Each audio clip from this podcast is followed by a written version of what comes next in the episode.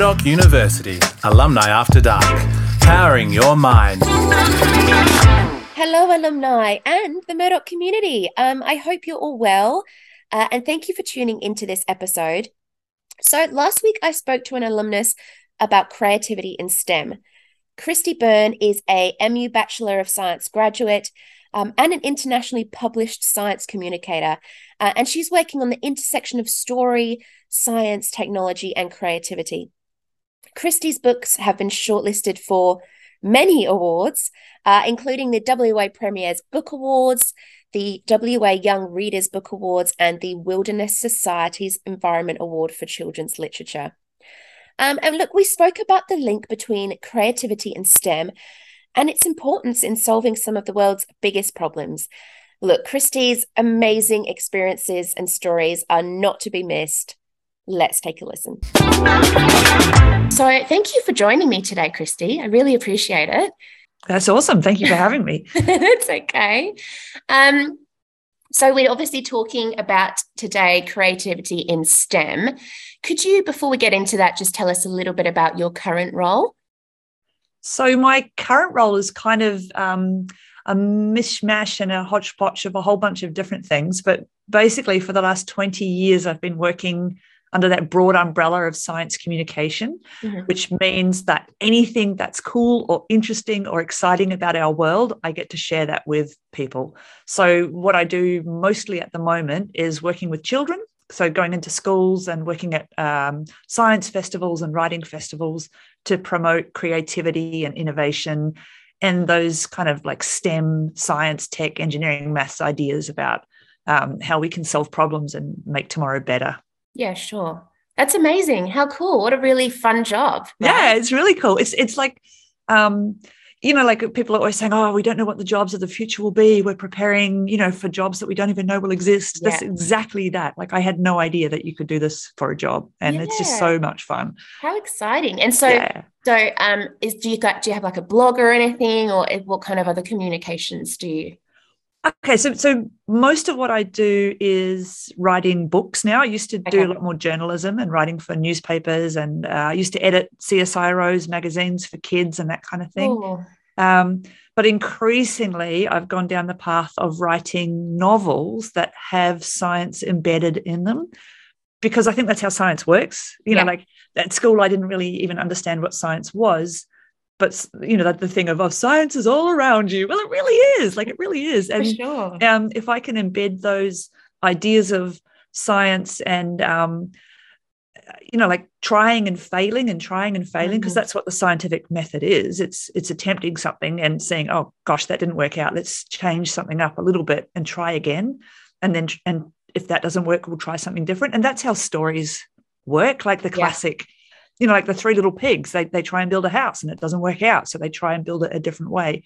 So we're all scientists and, and just drawing people's attention to that, I think is important because kids think science is hard. Yeah. A lot of people think science is, um, you know, you've got to be smart to do science, but really you just have to be curious to yeah. do science. Um, and I guess at the end of the day, you know, even when kids are first born, that's kind of that creativity and that exploration starts right from there, you know? Yeah, absolutely. Yeah. And that thing of trying something new, it's really hard to try something new now because it's going to be captured on Instagram and it's going to be all over mm-hmm. Facebook or, you know, whatever.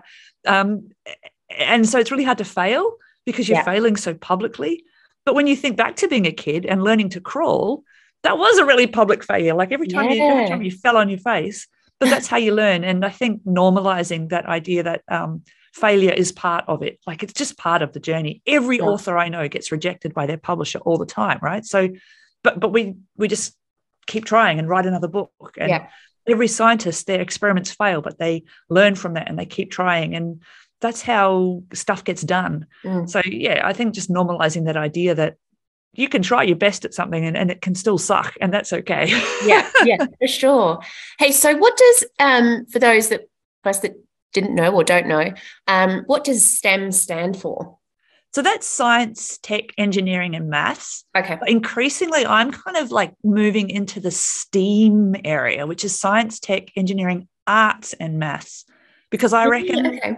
um well arts can benefit from that tech knowledge and that science knowledge and science can definitely benefit from arts because there's no point in having like super educated scientists who don't have empathy or like super super able engineers who who can't um, communicate and don't have a conversation. So we we need to have people who can do all those things or who at least can try and do all those things. And so the whole idea behind steam is um, let's let's integrate all of these things together and let's not put people on silos and say okay you're the science person and you're the arts person because all of us have all of those things in us. Like art, arts is so creative and science is so creative because you have to think what happens if i do this? What what if i try this? What if i try that? So creativity and innovation are something that arts and science need. And that's why it's so cool to smoosh them together and see what happens.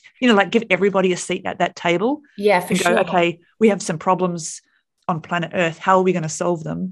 We're going to solve them together. And we're going to solve them by trying a bunch of different stuff and seeing what works best. So I used to work at CERN, which is the home of the Large Hadron Collider, uh, which is a huge, like it's the biggest machine in the world, and it's um, it's like a racetrack for atoms. It's buried under the mountains in yeah. Switzerland and France. Yeah. Like super super cool particle accelerator. Uh, and they have an arts program where they have artists in residence who are inspired by what they see and inspired by the technology and the beauty of the science that's going on. And then they use that inspiration to express the science as art, you know. So th- that kind of thing of um, cross fertilization yeah. And that's happened for ages, right? Like if you look at Jules Verne's novels and the idea of going under the sea or going up in space, that was art and it became science. So we have to be able to dream and we have to be able to um, hope, you know, and and just think of new ways for how the future could be. And that requires art, that requires creativity. Mm, for sure. And when you talk about art, is that just visual arts or are we talking about like storytelling or you know um, performance like what what is it or is it open to everything I think it's the whole thing. Like even, you know, kids playing with Play-Doh or building with Lego or any of those kind of things of um, just expressing yourself however you want to do it. Um, yeah. that that just helps. And also like I'm happier when I'm creating. I'm, sure. As a person, I'm a better person when I'm making something um, instead of just consuming all the time. So yeah. yeah. anything that gets you out there making something, I think makes you uh, happier, more creative, more compassionate, more open to that idea of failure. Because you know, when you're making something, it never turns out perfect, never turns out how you want it to turn yeah. out, yeah. and you have to deal with that. And and that's life. And and that process, I think, is so useful for science and for art and for um, dealing with the big issues that our planet is facing. Why is creativity important in STEM? Can you give me some of your top kind of reasons? The the classic one that comes to mind that like a lot of people might know is Apollo 13. you know, like when they're up there, you know the movie. Have you seen yeah, it? Yeah, I have. Yeah, yeah. So they're up there and there's a problem. They have to solve the problem. They have limited resources uh, and they have to figure out a way to use what they have to solve the problem. It's like an escape room, right? Have you ever done those yes, as well? Yes. Yeah, it's like an escape room. And you have to be so creative to use the limited resources that you have in a way that's going to work. Um, and the answers aren't always there. Even going to the moon, you know, like when JFK was like, hey, we're going to go to the moon. we didn't have the technology to do that. We didn't know how to do that. And so we invented it. And even the Large Hadron Collider, when we started building that machine, we did not know how to build that machine. There, there was no there was no way to do it. It didn't yeah. exist. And so we invented it. Um, and we can do that with climate change too, right? Like we can't wait around for the answers to be given to us and then start. We just have to start and then you find a way. If you wait around to be perfect, nothing ever gets done. Yeah, so sure. yeah, creativity is vital. Can you give me an example that has left a lasting impression or kind of an experience that you've had that's clicked with you? Of using creativity in yeah. science? Yeah. Yeah, I think so. My role at the LHC, my role at the Large Hadron Collider, I was not working on the physics part of it. I was working in the IT department. So even after they built that massive particle accelerator, even after it was like 90% done. So it wasn't turned on yet when I was there. We still didn't know if it would even work. That's, that's, that's the one where they have um they put they bang the atoms together, right? Yeah, so The atoms so together, um, and then they've disappeared, and people are yeah, like, we- we take protons." dimension," or yeah, exactly, right? They just you know how how fascinating. um, there's so many so many things to think about with that.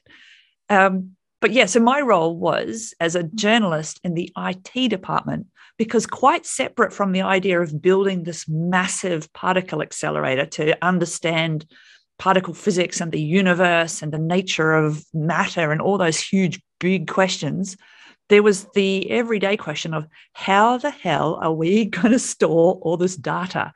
Like Mm. when when we turn this machine on there is going to be so much data. We have no possible way of um, even capturing it let alone processing it and analyzing it and working out what we've got. So parallel to developing the machine we were also developing the computers that would be able to do this. And rather than like coming up with a super expensive supercomputer the idea that they came up with the idea they invented was everyone's got a personal computer. Let's just find a way to join all our little tiny pcs together and you know our powers combined. Wow, we'll create this massive grid of computers and we'll allocate little jobs to each of the computers and together we will crunch this massive amount of data um, it didn't work out i don't think i mean it worked out I was going to say, how many Um, computers were linked together? It must have been a global effort, right? Yeah, yeah, absolutely. People all over the world, countries all working together, lots of different people, different cultures, different languages, everybody working towards this one idea of how are we going to achieve this thing. It's like with the COVID um, vaccine. Yeah. You know, like we have a problem, it needs to be fixed. Everybody works together, and we fix it. Uh, we, you know, we come up with a solution. It's not the perfect solution, perhaps. There's not enough vaccine, or um, you know, it, it doesn't make us invincible or invulnerable, but it does solve the problem as best we can, and that's the the way of moving forward. Sure. And do you think that this, I mean, is this something that's being adopted in schools now? Like, is it in the curriculum? Um, does it something that's really meant to start more at a university level or, you know, way before that? Like, as thinking as- creatively. It's interesting, isn't it? Because there's so many questions that you ask at school and at uni that only have one correct answer. Mm, yeah. Um, and I think if you get in the habit of asking questions that only have one correct answer, kids get in the habit of feeling anxious that they might have the wrong answer. Yeah. So I reckon it's important to ask questions that there's no right answer to. Like, if you were an animal, what would you be? um, yeah. you know, in, in what way is a box of chocolates like the electoral system? Or, you know, just really crazy, different, interesting ways of looking at problems. I mean, another example, I, I was lucky enough um, to work with Professor Fiona Wood on a biography of her life, which was written specifically for children, so like ages 10 plus. Hmm. And that was just amazing. I mean, she's such a cool, cool lady. She's so charismatic and she's so driven. And so the thing that they taught her at uni when she was studying medicine was to treat a burns injury using a skin graft that was just what everybody did and the the the best option. That was the best possible way to treat a burns injury. And then she was brave enough and creative enough to go okay well sometimes that doesn't work. And sometimes even when it does work it could have worked better. Because when you do a when you do a skin graft you can end up with quite severe scarring. And is there a way to change that or to improve the outcome for patients?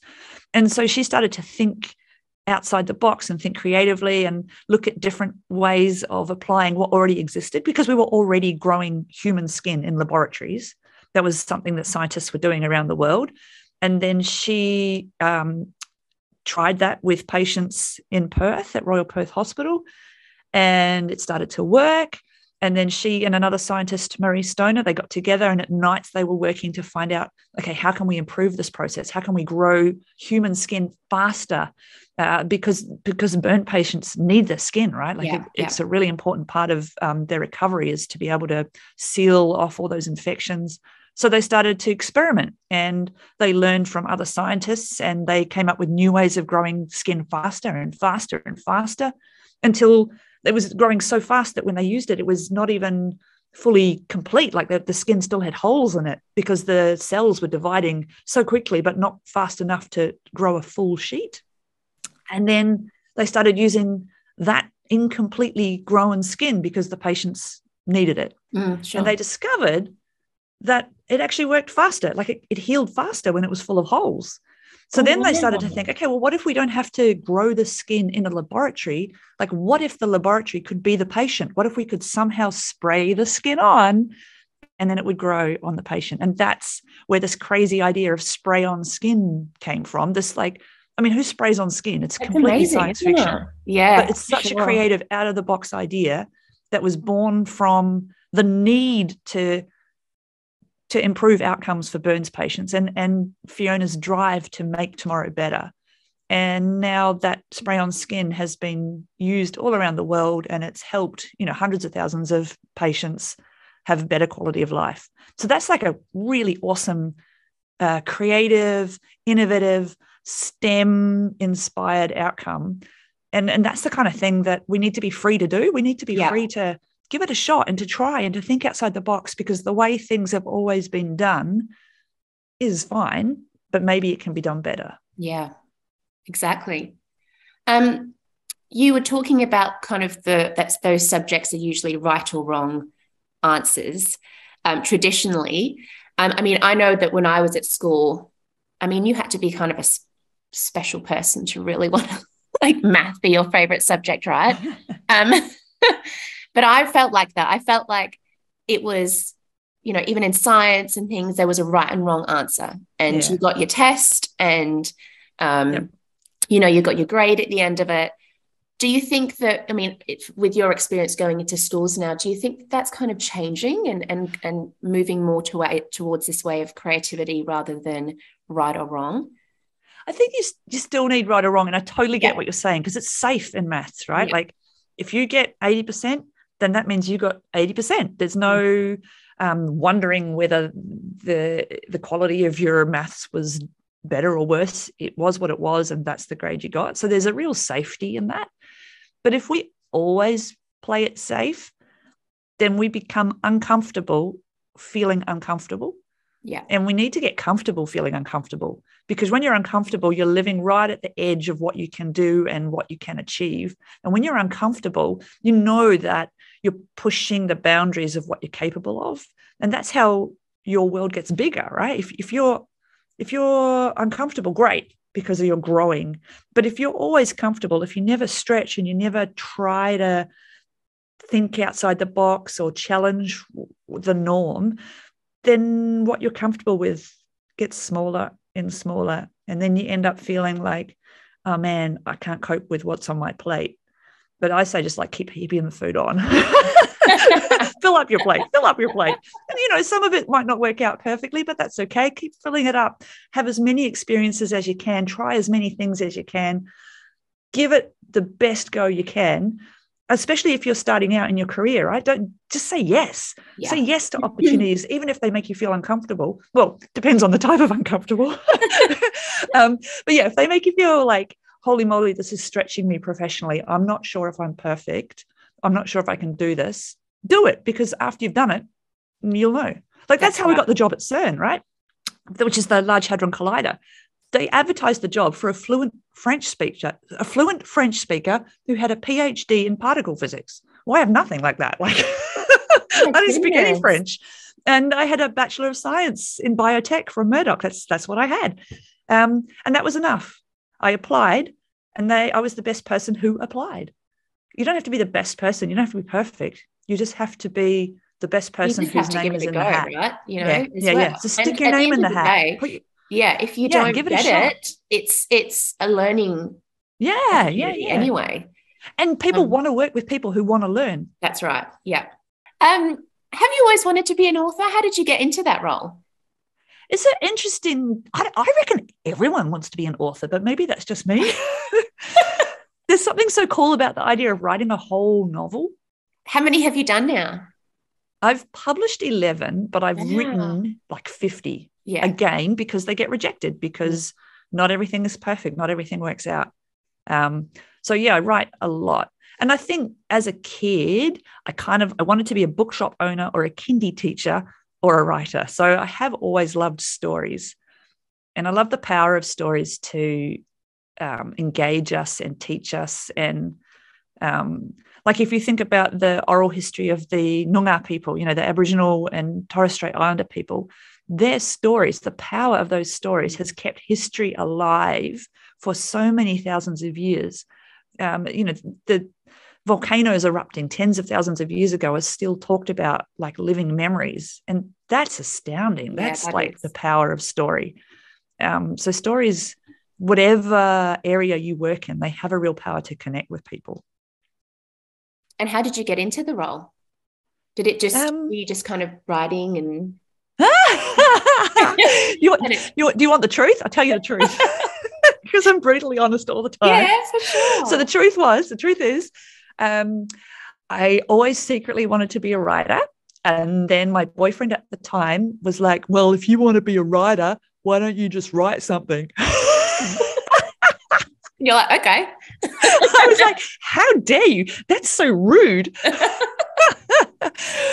but it's the truth. Like, if you want to be a writer, that's how you become a writer. You have to write something. And I was like, okay, I'll show you. Um, yeah, and I and I started tentatively writing uh, and you know, you enter writing competitions and you get nowhere, and you submit things and they get rejected. And then sometimes you enter a writing competition and you might get shortlisted or you might get commended or something like that. And then gradually, gradually, my confidence grew and I realized, hey, you know what? I'm learning how to do this better. I think I'm going to be okay. And and I'm still learning. Every time you start a new book, it's like, oh, I've forgotten how to do this. I don't know what I'm doing. and you have to just start all over again. But it's so much fun to create. Yeah, for sure. And what advice would you give someone who is looking um, to break into a similar role? To be a writer? Yeah. Or to be a science communicator. So oh, let's do science communicator because I think Yeah. That- I think if you want to be a writer, my advice is have something that you want to write. So for me, that's science. For me, that's like sharing my love of our planet and the weird and wonderful things that exist on it. Um, so yeah, if you like food, you can be a food writer, or if you like sport, you can be a sport writer. Like be all the things. You don't have to just be one thing. Yeah. So if you want to get into science communication, if you want to be a science communicator, you just have to start with what you've got and move from there. So think about there's so many options now for social media or for um, getting your content seen by other people. You can submit to magazines, you can submit to blogs, you can start your own podcast. There's lots and lots of ways to get your message out there. Yeah. And um, yeah, just just start and see what happens. Beautiful. Thank you, Cristy. I'm going to ask you one more question. Um, it's a Murdoch one. What do you think Murdoch's point of difference is? In your experience? That's a tricky one because I don't have a lot of experience with other unis. Sure. But I loved Murdoch so much. Like I just had the best, the best time studying at Murdoch. So many of my friends are from those Murdoch years, so many awesome memories from being at Murdoch. Um, you know, sitting out under the trees and talking and reading and laughing and so I just loved um, th- there was an awesome balance of cool social interaction. You know, the freedom of yeah. actually being an adult and going, "Oh my god, I don't have to go to school anymore," and then the um, the kaleidoscope of opportunities, the awesome library, and all the different courses you could choose from, and that idea that you can now pursue whatever you want to pursue. So, yeah, I just loved it. That's amazing. Thank you so much, Cristy. It's been so lovely to chat to you, and it's been really, really interesting. And um, I've definitely taken away some some things. So yeah, I really appreciate chatting to us and yeah, I hope that cool. You Thank you so much for having me on. I could talk all day about science. I'm sure.